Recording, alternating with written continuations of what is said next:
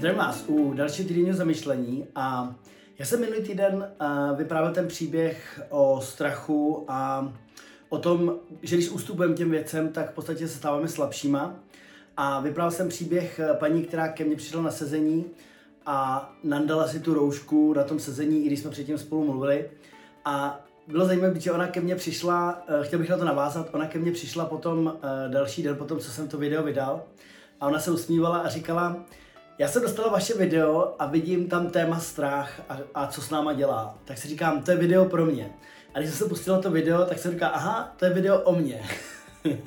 a paní byla hrozně v pohodě a já bych jí chtěl poděkovat uh, za to, za tu inspiraci a vůbec za to, uh, jaký přístup k tomu ona má a měla. A bylo vidět, že o tom přemýšlí, bavili jsme se o tom trošičku dál a ona se mě ptala, jak teda vlastně ten strach překonat, protože v podstatě je to něco, co je velmi reálného uvnitř v nás. A tak jsme se o tom chviličku povídali a mluvili jsme o těch možnostech. Já jsem vyprávěl o tom, že někdy takový příklad vlastně toho, že někdy dokonce lidi, eh, tohle to jsou roušky a je to něco spojeného s eh, věcma, které se okolo nás dějou a okolo paniky nebo věcí, který, informací, které k nám eh, proudějí z médií.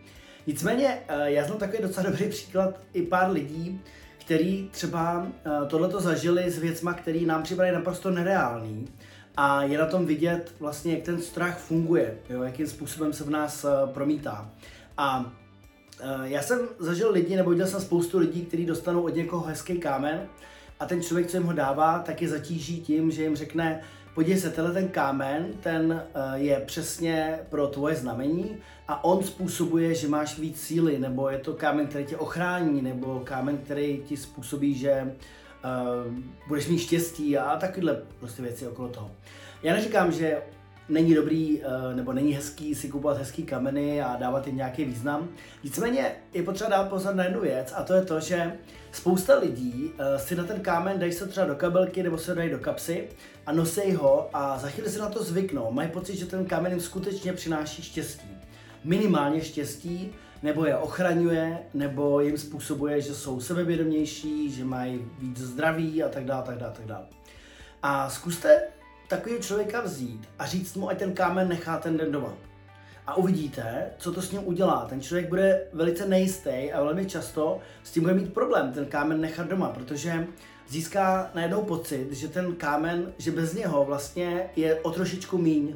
A to je vlastně to důležité. To je to důležité, co ten strach způsobuje, že nám vytvoří pocit, že když tu věc, která nás ochraňuje, nemáme, tak potom jsme víc zranitelní. A jestliže my si to myslíme, tak tou myslí to často vytváříme a spoustu i nemocí je psychosomatických.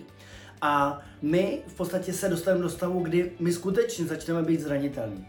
A to je něco, k čemu jsem se chtěl vrátit ještě k tomu minulému videu, protože na to byly docela dobrý ohlasy a myslím, že to téma je takový aktuální a naučit se pracovat s tím strachem e, je velmi, velmi dobrá zkušenost a někdy je prostě dobrý vzít ten kámen, nechat ho doma a udělat ten krok dopředu a vidět jednu věc, že ten den jsme nebyli slabší, že ten den jsme Eh, nebyli méně sebevědomí, že ten den nás nic nepotřebovalo ochraňovat, že tu sílu jsme skutečně měli vlastně sami v sobě. Protože my někdy máme tendenci dávat tu sílu do těch vnějších věcí. Jo? Dávat vlastní energii, vlastní odvahu, vlastní sílu a vlastní úspěch do těch vnějších věcí.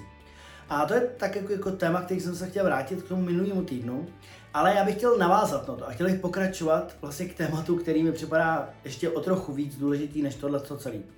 A my jsme s tou paní se o tom bavili, povídali jsme si, ona byla velice fajn a čím jí zdravím, protože vím, že se na to video taky dívá. Uh, nicméně my jsme pak do bodu, kdy jsme šli zase na to lehátko, uh, dělali jsme to druhý sezení a ona si tu roušku zase chtěla vzít a říkám, já mám pro vás jednu věc, já vás od toho osvobodím, protože nechci, abyste ležela na lehátku a trpěla strachem nebo měla pocit, že vás nějaká rouška chrání od věcí, které tady v té místnosti pravděpodobně vůbec nejsou. A já jsem dělal jednu věc, kterou opravdu obvykle nedělám a já roušky nenosím ani v metru, ani nikde, ani prostě nosit nebudu. A já jsem si kvůli ní vzal tu roušku, mám takovou zbali s takovým tím obličejem usmívajícím se a dal jsem si ji tak, abych ji měl na sobě a abych mohl dechat, nechal jsem si volný nos. A ona eh, díky tomu si tu roušku nemusela vzít a říkala, že teď je v klidu. Jo. A já vím, že to je nesmysl, ona někde hluboko uvnitř ví taky, že v podstatě je to něco, o čem potřebuje přemýšlet a o čem chce přemýšlet. A jsou místa, kde ji asi může použít, a kde místa, kde ji vlastně nemusí použít. A já jsem uh, to udělal z jednoho důvodu a to je to, že tohleto vlastně jsem si uvědomil, že je takový můj projev lásky. Můj projev lásky k ní a vůbec k těm lidem, se kterými pracuju. A myslím si, že i když je to něco, co uh, proti čemu nechci říct boju, ale proti čemu se opravdu jako stavím na zadní a opravdu s tím nějakým způsobem, uh, s tím faktem nosit ty roušky nesmyslně na místech, kde nám to přikážou, tak to je pro mě něco uh, neskousnutelného a něco, s čím se nikdy nestotožním. Takže, ale chtěl jsem udělat tohle pro ní, protože mi bylo přednější, aby ona zažila ten klid na tom lehátku, aby podstatě, když přišla na ten proces, který má víc osvobodit, dá jí větší potenciál, dá jí větší sílu, tak aby ona v tom byla svobodná a nemusela ležet s tou rouškou na obličeji, což znamená v podstatě to, že ustupovala trošku tomu strachu. Takže a k čemu bych chtěl dojít dneska, a to je jedna vynikající a zajímavá věc, vlastně, která si myslím, že je dobrý si v životě osvojit a trošku o ní přemýšlet. Někdy je lepší mít víc lásky v životě, než mít pravdu. Jo? A tohle bych chtěl uzavřít jedním příběhem, který vyprávěla Chloe Madenes, což je ikona americké uh, rodinné terapie a psychologie. A je to uh, paní, která už je taková starší paní. A ona má výborný příběh z té praxe, protože ona opravdu má, velice hodně zkušeností uh, právě z té rodinné terapie a s párama a s lidmi vlastně ohledně té psychologie, co k ní chodí na sezení. Ona říkala, že měla jednu paní, která k ní přišla a ona měla panický ataky během řízení auta.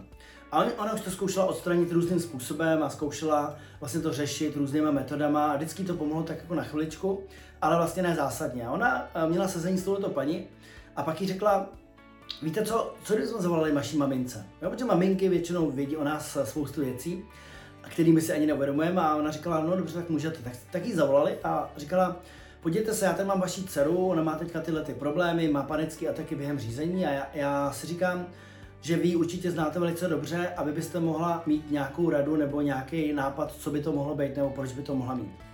A ta maminka se zamyslela a prakticky hned odpověděla a říká, podívejte se, to je velice jednoduchý. Ona měla skvělý vztah se svojí sestrou. A ta sestra má děti a ta moje druhá dcera nemá děti. A ona měla vlastně velice úzký vztah s těma dětma a považovala je skoro za svoje a hodně se potkávali, hodně spolu prožívali času. A oni potom, eh, ona jí potom půjčila peníze eh, a ty peníze ta sestra s těma dětma jí nevrátila. A ona, oni se mezi sebou pohádali a od té doby ona ztratila kontakt s těma dětma a vůbec i s tou sestrou a od té doby vlastně tohle to vzniklo. Takže já si myslím, že to je tohle. A oni na tom trošičku pracovali a opravdu potom dali ty vztahy dohromady. Eh, k těm penězům se nevraceli a ty peníze v podstatě nevyřešili. Ale oni dali dohromady ty svoje vztahy a to, co se stalo, je to, že ty panické ataky odešly a vlastně oni začali v podstatě zase žít nějakým způsobem společně a tyhle ty věci přešly.